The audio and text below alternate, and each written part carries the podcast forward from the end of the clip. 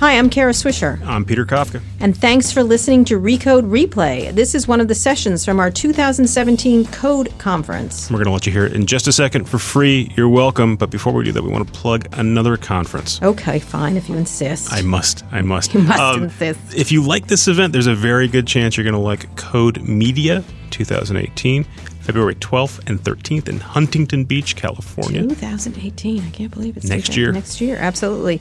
Save the date. Peter and I will both be there, which means it's going to be a fantastic event. I've been to all of them and I have learned things. I would actually pay for them, Peter. We didn't. may charge you this year. Uh, one more time, that's Code Media 2018. It's like this event, but it's in 2018, February 12th and 13th. Go to events.recode.net for all the deets, as the kids say. As the kids say. Thanks, Peter. See ya.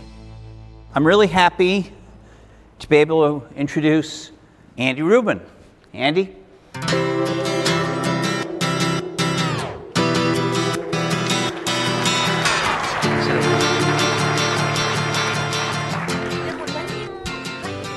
Shave the beard. Yes, I did. And there was a. Uh, I was going to post something to Twitter, ask for a crowdsource whether I should shave or not, but uh, I woke up this morning and it felt itchy, so I just shaved. Well, you look like yourself to me. So. Thank you. Um, I, I, just very quickly want to start out and say some of you may have read the last column I wrote ever, uh, which was about ambient computing. And at 10:30 last night, I found out that the name of the new OS he's building is Ambient, and I just want you to know there was no collusion there. Well, the Russian hackers that really? I, yeah, that hacked into your brain a year ago when I started this company and named it Ambient OS. Maybe right. that's maybe that's just subtle influence there. Yeah. So um, y- you all probably know that Andy uh, rolled out an announcement today about a, a new phone, a new home device, uh, and, a, and, a, new operating system, and that doesn't happen every day. Uh, so we're going to get to that and spend most of our session on that. But I think to frame it, we need to talk about this company that you have called Playground just for a little bit and tell us what it is uh, so we can segue into. Sure, sure. Uh, so after Google, um, you know, I left Google. I. Uh, you, you, know, he invented Android, right? you know that, right? Okay. Uh, there was a team that invented Android. Right. It was a great idea, um, and and it's doing very well, um, which I'm happy about. Uh, but after that, you know, you do that for 10 years of your life and then you know you have 78% market share or something and you say to yourself what am i going to do for the next 10 years of my life am i going to fight for plus or minus 1 market share for that 10 years or am i going to do something different um, so I've, i think it's pretty much public knowledge that i spent some time with larry and we're trying to figure out what, what to do next and we settled on robotics and a couple of other things at google so i stayed on for about a year and did robotics uh, until i kind of got wanderlust a little bit uh, and then ended up leaving uh, to start Playground. Um, and the, uh, the interesting uh, thing about Playground is it's a pretty typical venture capital firm. I have LPs, uh, some of them are in the audience today. Uh, and there's a limited number, so they, make, they write pretty big checks. And the first fund was about $300 million, the second fund's $500 million. Um, and what we do is we invest in technology that is trying to flesh out what the next ecosystem is. And if you look at ecosystems, and especially software platform ecosystems, if you look at something like um, the PC and MS DOS as one of those thing, ecosystems that was a software platform. And then after MS DOS, there's like Macintosh and Windows, and they add a graphical user interface to that. Uh, each one of these cycles gets bigger and bigger. Uh, and after, when once you have a graphical user interface, then you can do the browser and the internet happens, right? And once the internet happens, you want to cut the cord and take it with you, and that's mobile. So what's post-mobile? And I think everybody in the room, you know, two years ago when we started this thing, two and a half years ago, we were trying to figure out what that is. And, you know, obviously we thought it was some form of machine learning AI combination. Um, and we built a fund around that trying to get to the next ecosystem and planting the seeds today, which are investments, obviously, that'll help us harvest uh, those opportunities in the future. Um, if you think about um, machine learning and, and how AI works, the technical architecture is completely different than the way you and I are architected. You know, you and I have a brain, and we have eyes and ears that are tightly coupled to our brains. uh, as do uh, everybody in the audience, I think.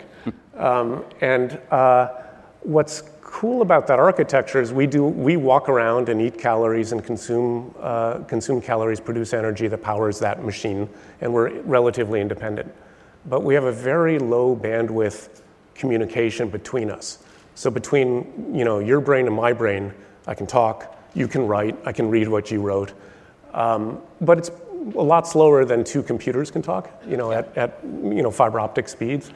Um, so what really interesting is, about AI is the technical architecture is completely different than us, right? What might emerge as a brain in AI could be one cloud thing, right? But the eyes and the ears are distributed with, you know, speed of light communication for each one of those. So, so the, the technical architecture of AI is superior in, in a lot of ways to how you and I are architected, right? So exploring that in making investments in things like quantum computing, uh, you know, optical uh, GPU accelerators, um, sensing devices that sense depth uh, for home security cameras. Uh, things like that will be the distributed sensing that happens if this AI platform that we're talking about actually happens. Uh, but that's not something we're talking about next month next well, year. I mean, the whole point of making these investments, and we heard from Mark and Reed, is you kind of look to the future and you kind of have a view for how the future will look. We might be wrong, we might be right. What happened to the robot stuff you're working on at Google? Well, isn't it natural? Like if you if you have this technical architecture, I mean, I think everybody understands that probably the first robot that uh, that people interact with is probably a self-driving car, a real one. I mean, you could define a robot as a dishwasher. It used to be a job that I had to do after dinner, and now I can just shove all the dishes into a box and it does it, you know, automatically. Automation in general is, is, is obviously increasing productivity. Um, so when you think about just a fully autonomous thing that has the sense, plan, and act of the definition of robotics in it, self-driving cars is the one that's the most obvious. But you're still active in that. We're, we're active in it, and it hasn't happened yet, right? It's, right. it's a big promise of, you know, we talked about it previously. There's a ton of investments in the space, but it's still a promise. It, okay, so now it's amazing. It hasn't happened yet. But the, but the news today that you made was about a company called Essential. That's correct. Where does Essential fit in your landscape, and is it your company as opposed to a company you're funding, or what it's is it? It's a good question. Um, so Playground, the way Playground is architected is we have a venture fund, and then we have what we call a studio. And the studio is like an IDEO. It's a design studio. It provides services to the companies that the venture fund invests in, and they all live in one under one roof uh, in Palo Alto, next to Fry's Electronics in a, in a big warehouse. Um, and there's a lot of facility there. There's machine shops, electronics labs, you know, 3D printing, you know, the whole works. Um, so when we make an investment, the design studio helps those guys sweat the details of their product design. It's a very close hardware. partnership. This is primarily hardware stuff. Primarily hardware. Seventy percent is, is hardware. Um, and in that architecture, you know, you have your venture capitalist hat on, and you watch these, you know, these pitches come through the door. People, you know, the deal flow is is such that people will present to you their plan, and then you meet on Mondays or something, and you decide whether you want to invest, if you like the team, if you like the product, if you like the sector. Pretty standard stuff. Um, but that's pattern matching in a way, right? You're, you're trying to figure out if all those things add up equal an investment. What I think a lot about is the negative pattern matching. What isn't coming through the door? What doesn't exist that we think should exist based on our knowledge of, of history in the industry? Um, so, because we have the design studio, we can actually fool around with stuff that we think should exist that isn't coming through as deal flow. And if it starts looking pretty good, we'll fund it right? So this is how Essential happened. It hatched. It was the first company that hatched out of this uh, design studio, uh, and it's, uh, it's, and it's your company. It's my company. I'm the CEO. I'm also one of the managing partners at Playground.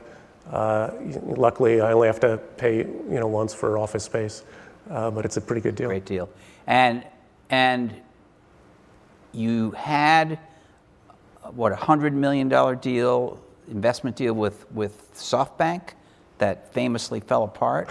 deal with that, and how'd you recover? sure, that? sure. So, uh, and I promise you, then we're going to get into the toys, the gadgets? The, uh, so the company raised uh, two rounds of financing. Uh, the first round was uh, led by Redpoint Ventures, uh, and Playground co-invested in that. Uh, that was, I think, like a $30 million round. So that got us started. So we went from like zero employees to, you know, to, to a good number of employees pretty quickly with that. And the B round was something that we had reached out to SoftBank. I, full disclosure, I'm a, a technical advisor to uh, Masa's Vision Fund. We've been friends for years. SoftBank was the first investor in Danger in 1999. Danger was his company before Android, Yeah, for those this who is, don't know. Yeah, for those who weren't born yet. Um, and uh, uh, so we've had a long time, That's when I met him, yeah. a, a long time partnership with Masa, and he's a friend. Uh, so, um, so he was the first one I went to when I wanted to do this crazy big idea, which is create a new consumer electronics brand uh, in this day and age, which is hard. Uh, and I thought somebody with Masa's kind of vision, and if you looked at what the Vision Fund is, is up to, this kind of fits in there uh, to some degree. And he was in the process of raising his fund. Um, just, like a, just like any investor, he's, he has LPs. Uh, and he had targeted, I think, $100 billion. Um, that's now public knowledge. Um, and, uh, uh, and we hit it off. Um, we, uh, we were very like minded. We thought uh, in a lot of similar terms in what the future might look like and how this kind of fits into that.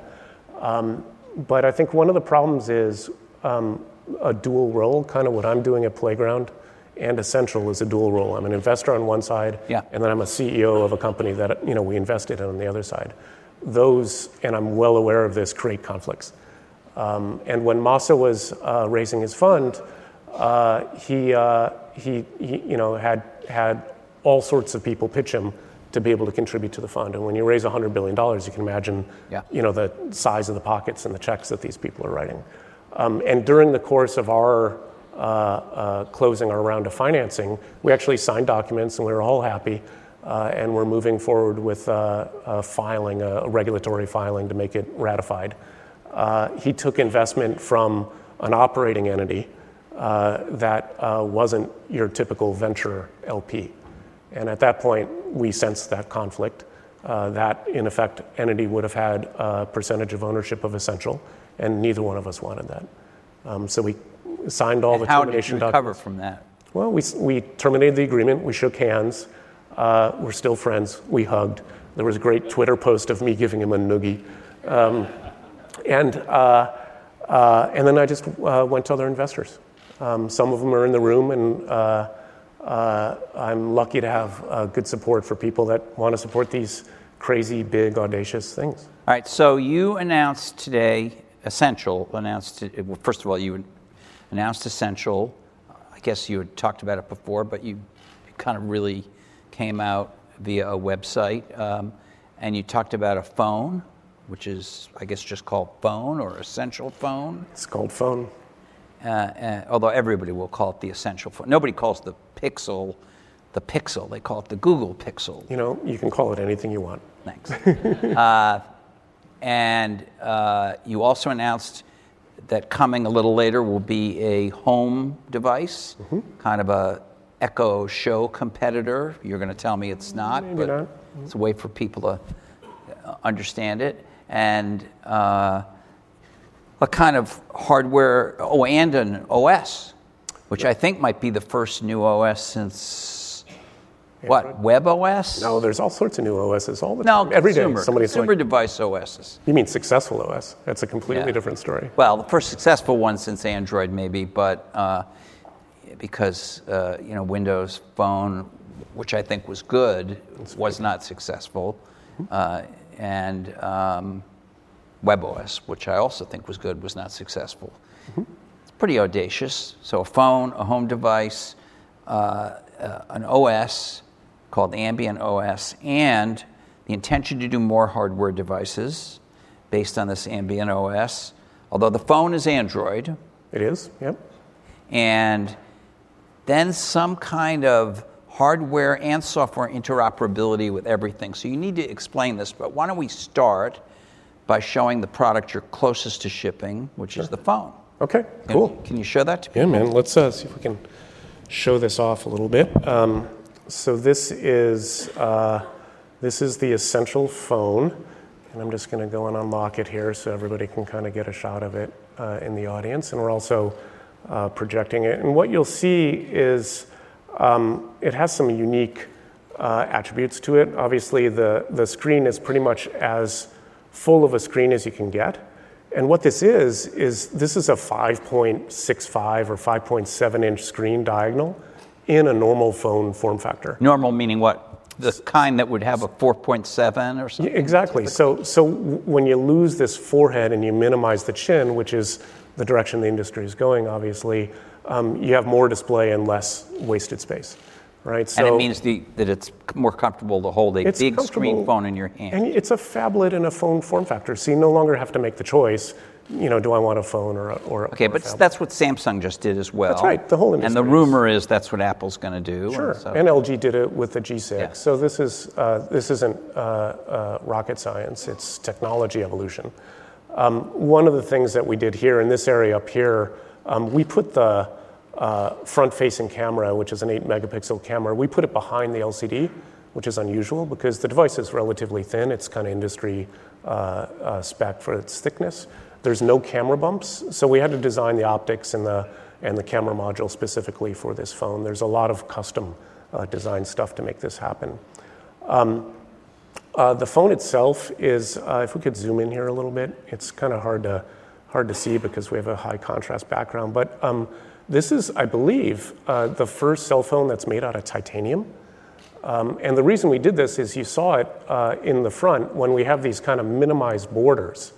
Um, if I were to mill the phone out of a block of aluminum, I would have to mill the which is what the unibody, what the Samsung and Apple phones That's are made out of the industry, of. Most industry does it. Yeah. Yep. Um, if I were to mill that so narrow to allow this kind of edge-to-edge display, it would bend in my pocket when I sit on it, right?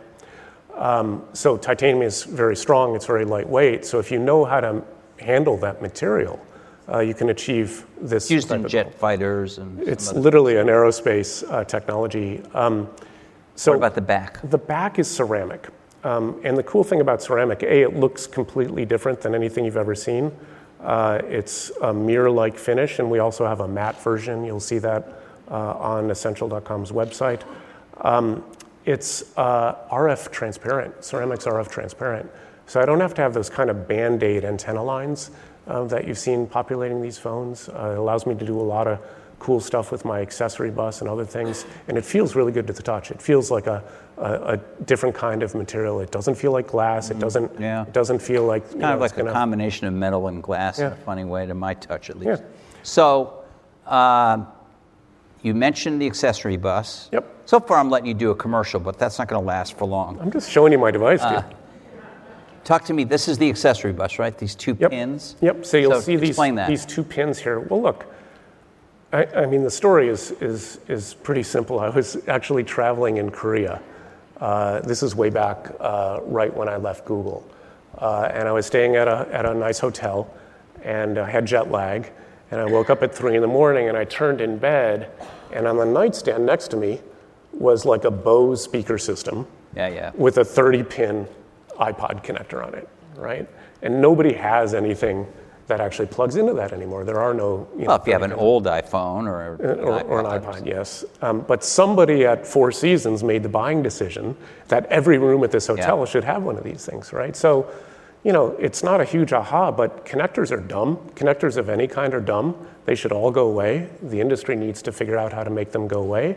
This is our kind of 1.0 Wait, but you have a connector on the bottom. Of course, we have a connector. Yeah, there's a USB. Uh, there's a USB C connector yeah, on the which bottom. Which is the new yeah. trend in that. So, so why? What's stopping us from making all connectors wireless? Your, your, you know, your earphones are wireless. Yeah. Your, you know, you can wirelessly charge, right? So, at what point can we just make everything wireless? Is the question. So, building a device that has some of those ideas built into it, incorporating a normal port during this transition, including the wireless technology. That's a success. Now you say this is wireless, but it looks physical. It looks like just two. Yep, those are alignment pins. Um, so when you mount an accessory on it, it's They're a magnetic, very, very right? yes, it's a magnetic accessory bus. Um, there's a very, very near field 60 gigahertz RF chip embedded in there. And what that gives you is it gives you wireless USB. Oh, so the oh. pins just hold the accessory there, but And the- they provide power. But the electronic connection is actually wireless. wireless. Yep, it's it's USB 3.0. So it's it's complete, it's 10 gigabits. But it doesn't have five a port. gigabits. Half There's no port. That's right. That's right. But it's it's oh, identical to this as far as the software is concerned. Okay. So what and that- the first accessory you have, Well, so Okay, so right. so so it's interesting, right? When if you look at what some of the competitors are doing in the industry with their modular phones, Moto. Moto is an example. The Moto Mods is a great, uh, a, a great product. Um, those things clip on the entire phone, which means they kind of painted themselves in the corner where they can't design a different form factor phone and allow the consumer to take their accessories with them into the future. So one of the ideas here is to allow us to kind of being entirely wireless allows us to relatively future-proof what we do in the next phone design. We might decide to put it down here, we might decide to put it here. I can radically change the industrial design of the phone in the future, right? And have some notion of the consumer being able to take their investment that they made in accessories for this phone. You can make the and phone move it cylinder, to the next one. as long Correct. as you could. Correct. And for example, the home device that we're going to talk about soon uses the same technology. Okay. So you could take a camera that you put on this and also put it on the home device, for example. Or you could take memory expansion that you It's almost on. like a hardware API sort of thing, or it's a hook, It's USB. Yeah. That's all it is. It's USB, wireless USB. but expressed in a different way. Correct. It's a, it's a physical design. What's your first accessory for it? So, um, you know, w- one of the things that I thought a lot about at Playground is we have investments in augmented reality, we have investments in, in virtual reality, and there's really no uh, user generated content for virtual reality. There's, it's just starting to happen. You can buy these, you know, these 360 cameras. Samsung has a nice one. You know, you have to charge them. They have their own battery. They, you know, hook into your Wi-Fi network. Um, but you want to be able to like take it to a concert, right? And the best way to do that is to mate it with your phone. Uh, so what we did, I'm going to pull out another device here. There's a white one as well, and this one, by the way, has the matte, uh, the matte finish on it. So Yes, I can kinda see- verify that this is matte, Your, Matt, your Yeah, honor. yeah. So maybe we can get the camera um, on that, so you can see it's not not a reflective surface. So there, there's other designs, obviously. So um, what I'll do is I'll take out what I think um, I can uh, honestly. Sorry, I didn't. I should wear those cargo pants or something that have all the pockets. um, but uh, um, this, I think, is is the world's smallest uh, high quality uh, 360 degree camera. Uh, the great thing about mating this to the phone is the phone is your uplink, so this doesn't need Wi-Fi. The phone is your battery; it's providing power to the accessories. So I can really minimize what's in the accessory itself and make it in a form factor that users might want to bring to a concert or bring with them on their on their daily life. And all you do is um, pop it on like that. Um, it powers up from the phone, and uh, and then all of a sudden you're taking 360 degree video. Does, you don't have to install an app? no installing the app, so it knows and communicates what it is. And if you don't have the app on your phone, it'll go grab. Does it disable the internal camera? it. It does not disable the internal camera. You can have five cameras running in this phone if you want to. Um, this is a 4K after stitching, so I'm going to try to, uh, if you can kind of get the screen here um, with the camera there. There we go. So, you know, normal camera as I move the phone, but when was the last time you could do this, right? With your, with your phone camera. So, you know, there we are. Uh, there I am. And there's my, my best friend Walt right there, right? So, you know, it's selfie cam and all built into one camera, right? So it's 360 degrees. So it's, you know, the smallest thing you could imagine. And if you buy it with the phone, it's like 50 bucks because I don't need a battery, I don't need Wi-Fi, right? I just need like an image sensor much and a USB phone? host. The phone is uh, on the website today for uh, $699. Okay. So it's a and it's a fully spec phone. It has you know Qualcomm's latest and greatest. It has uh, 128 gigs of memory. So it it's doesn't have spec. any craplets or bloatware on it? Well, I mean, as as none from me, and and I'm fighting every day. My job, I view, is this is a very pro consumer brand, right? So one of the reasons I started this company is because I would go into a store and I wasn't happy with any of the phones out there, especially Android phones, obviously. Yeah, I mean, I- I, iPhones don't tend to have carrier stuff on them or anything like that. They- they- but there's the, a lot of Apple But the Galaxy S8 Yep. not the Galaxy S8 has Android stuff. Mm-hmm. It has Samsung stuff, which is often duplicative of the Android Carrier stuff. stuff. And then it has Google carrier stuff. stuff. Yeah, I mean, it's, it's and, and it changes from carrier to carrier. But you have Google stuff on there We have, we have the same amount of Google stuff. Um, so that's, you know, one of the areas. because that's part of the deal that you help design. that I was the architect of that deal, which I still think is a great deal. Um, okay. But, but anyway, the, the whole idea here is to create a brand that um, it's a new brand. It's not just phones. We're going to talk about the home device in, in a moment. Um, but you have a rare opportunity when the market is saturated, right? In, in, the, in the day you and I talked about Android, um, you know, everybody was upgrading from feature phones to smartphones. So there was huge opportunity for these OEMs to ride that upgrade cycle. And Android rode that upgrade cycle as well, so it benefited you know, everybody, including the consumer. And that upgrade cycle was about every six months. Every six months, there'd be some new technology out there. It'd be a higher res display, it'd be a three camera, you know, it'd be a faster processor. Um, and it was really a, you know, a great time where the consumers saw the innovation that was happening.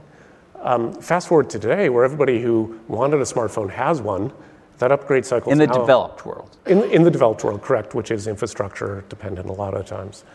Um, all the consumers, you know, that, that want one now have one. The upgrade cycle is about every 24 months instead of every six months.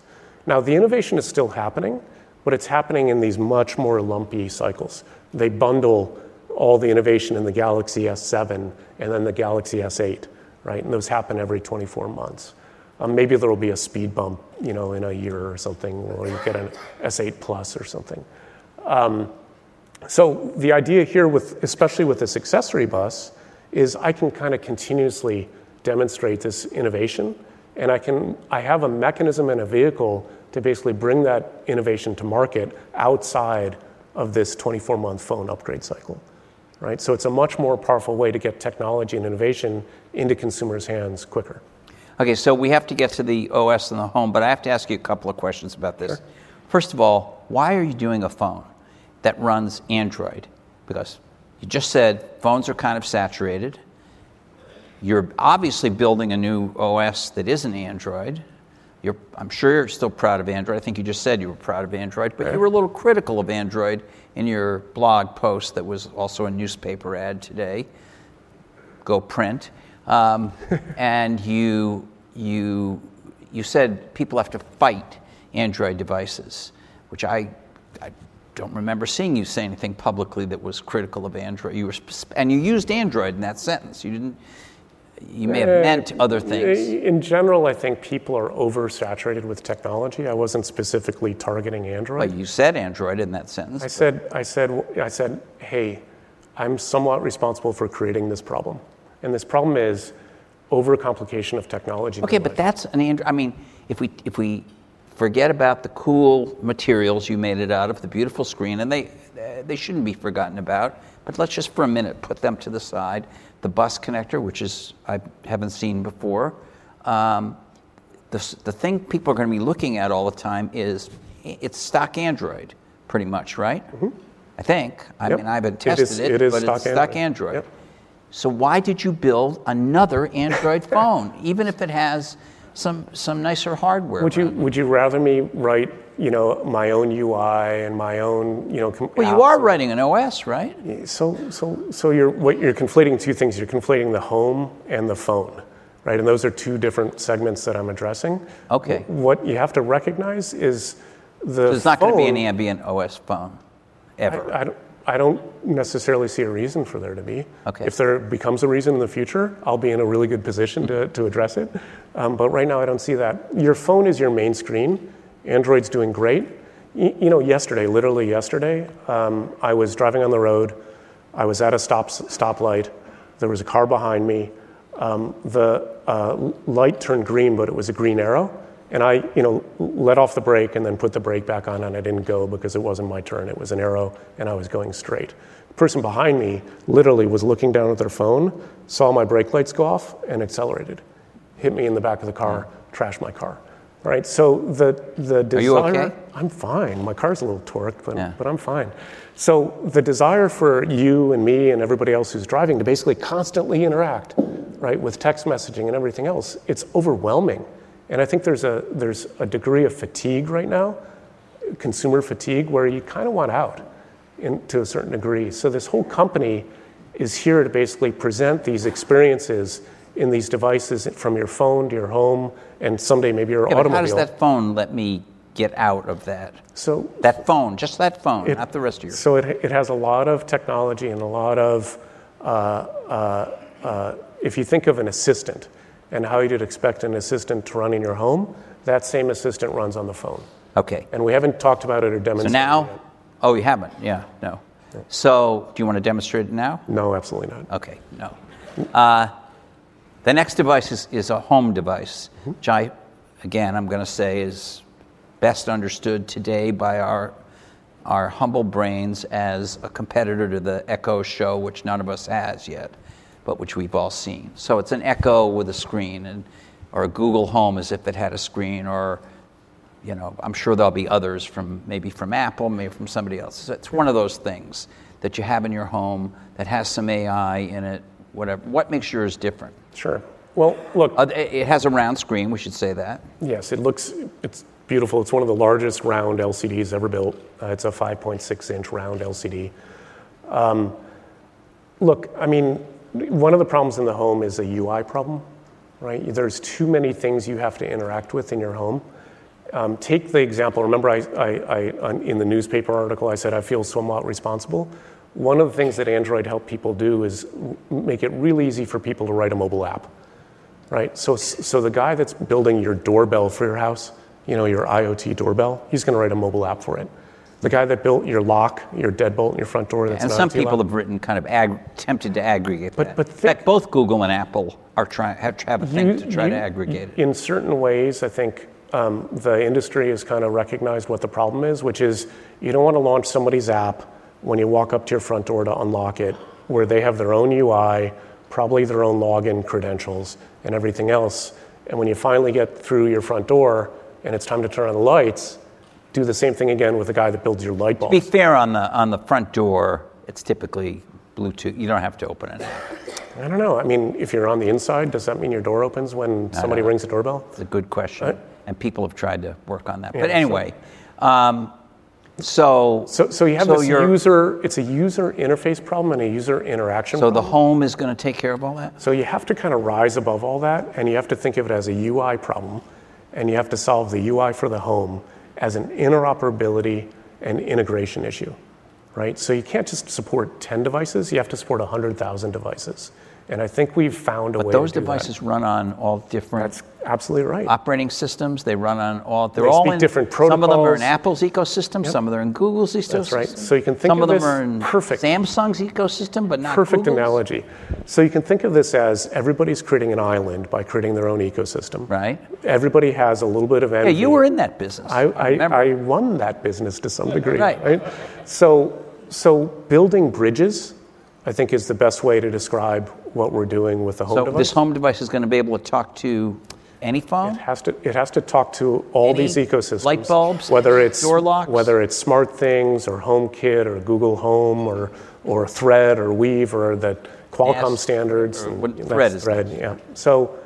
So yes, it has to be the bridge to the islands, and we're doing it from an interoperability UI perspective, right? And we had to build a new operating system so it could speak all those protocols, and it could do it securely and privately. All right, so a, a great example of it obviously is too many mobile app examples.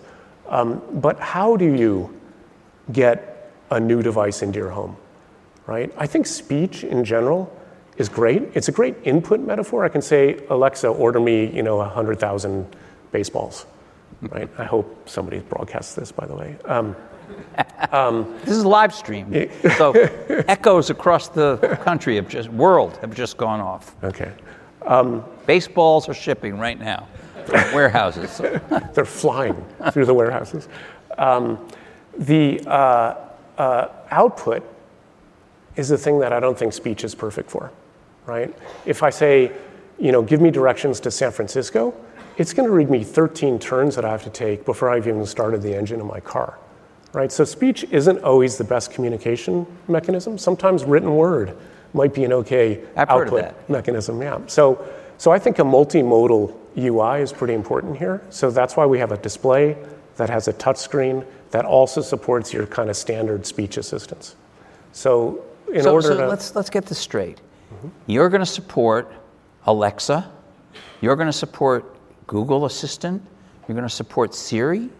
I'm going to offer to support all those, and it's really up to the companies that control those ecosystems if they want to work What's your with me. bet? My bet is um, my bet is we'll do a pretty good job on our own with our own assistant. But you have your own assistant. I forgot. That's- So that's that's correct. four, Yep. and I haven't counted Bixby or Cortana. Let's just let's just thank you for not counting those, by the way. um, let's just let's let's kind of get to the. I don't think by buying my product that does this great user interface for your home, people should have to switch their assistants.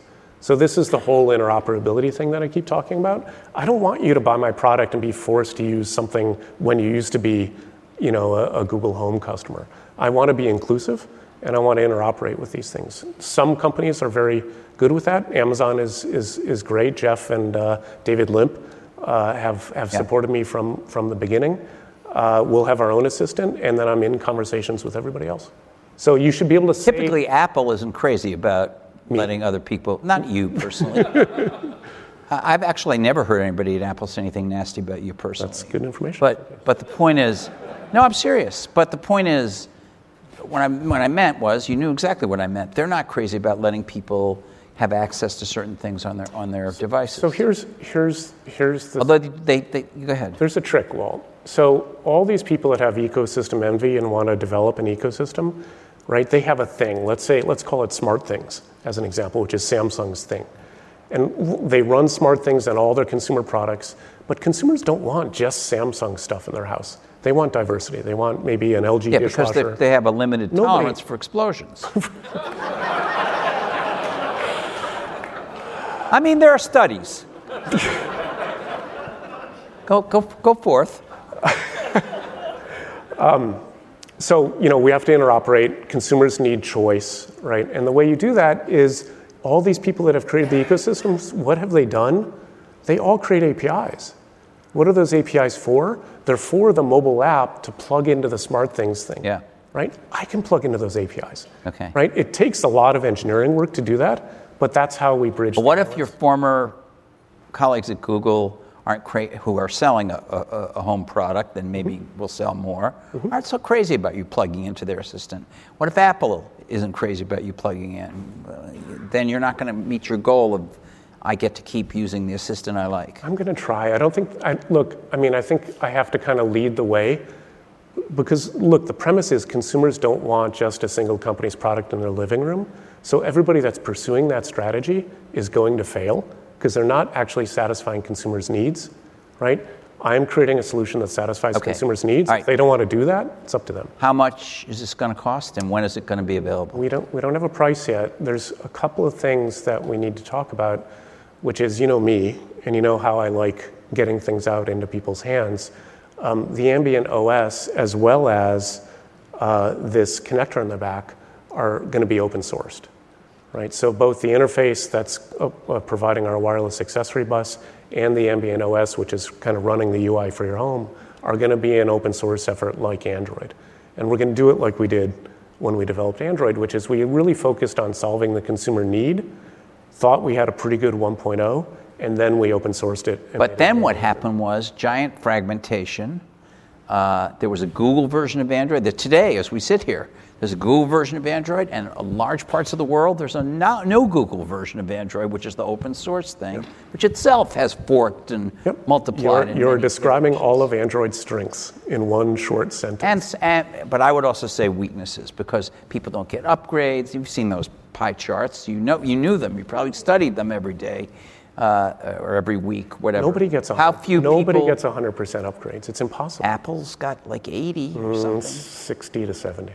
It's impossible to get to 100. So I mean, Yeah, know, but that's a wait a minute. That's a false. You're you're like I mean the number of it's not you anymore, but the number of Android devices that are running the current version of Android is I think high single digits. I don't think it's any. It's not. We're talk, talking about hundred. We're not even talking about 80 or 60. They're they're not even at 50. They're not even at 30, I don't think, running the latest Keep version. going down. Let's see how low we can go. Well, we could go low. I'm, you know. Uh, so is that going to happen here I think I think we have a solution for that. with the ambient OS? I think we have a I think we have a better plan. Okay, but you don't want to talk about it. I don't want to talk about it. It's a it's a it's more of a managed service on the back end. Okay. Uh, I want to go to audience questions, but I have to ask you do you have to have this phone to have the ambient computing in the home that, because you're going to build more de- hardware devices, Yeah, am I let, let's correct? let's talk about some examples. Yeah, So you have to have the phone, or can you not have the phone? cannot have the and just buy one of these other, either the home or some other device you're well, going to bring up. this is a pro-consumer brand, right? We don't want to do anything that would force the consumer to buy multiple devices. We want to enable the consumer to interoperate with everything in their home. If they choose our phone, great. I think it's a very good phone. If they don't want the phone because they already have one, they can still have the home product. Okay, and one uh, uh, last, I have a million questions, but I'll ask you those sometime in a, in a meeting. But what, uh, you'll take a meeting with me if I'm retired, won't you? Absolutely. yes. Uh, And then I won't print it, I'll just know it, so. yeah. but our brains are the architecture. But our of brains, yeah. Um, how do you, this phone goes on sale when? soon. It's you can reserve it now, and I wouldn't take reservations if it wasn't going to ship in, you know, 30 days or so. Okay, 30 days. Uh, how are you going to crack the duopoly? I don't think I need to. Um, you know, one of the things that I learned. I mean, everybody else who's tried Mm-hmm. has failed, and is may- if, if they've either stopped selling phones or they're in tiny, teeny market share niches. I don't know. I think Samsung and Apple combined is like 40% of the industry. That means there's a majority of the What's industry the that's not Samsung percentage of the profits of the industry that Apple I, takes? I don't even care about profits. I, I care about solving consumer problems. All right. So, so if you if you if you, if you think about um, No, but uh, okay, so Samsung and Apple, but iOS and Android. I mean, there's Android, which is most of the world, not a hardware like company. 85% or something, and Apple has, I don't know, 13 or something. And then the rest is, I don't know, Tizen or a few other things. Uh, it's essentially a duopoly. And the iPhone per se, I could be wrong about this, but I think is still the single most popular SKU of phone. Yeah, you're you're conflating platforms and I am hardware. doing both. I'm, there's a platform duopoly, and, and, there, and there's two big vendors of particular. There's a 40% market share. With How are you going to break? So that's pretty. I mean, that's hard to break Let, into. let me tell you how I'm going to do it in, instead of being pedantic here. Um, so, one of the things that we discovered being a small company, we have access to innovation that companies at scale don't have access to. So, if you have to build 200 million of anything to make that 40% uh, uh, market share, um, it's really, really hard. You can't go to the university research lab that has some new material that's carbon nanotubes and get them to print 200 million of those.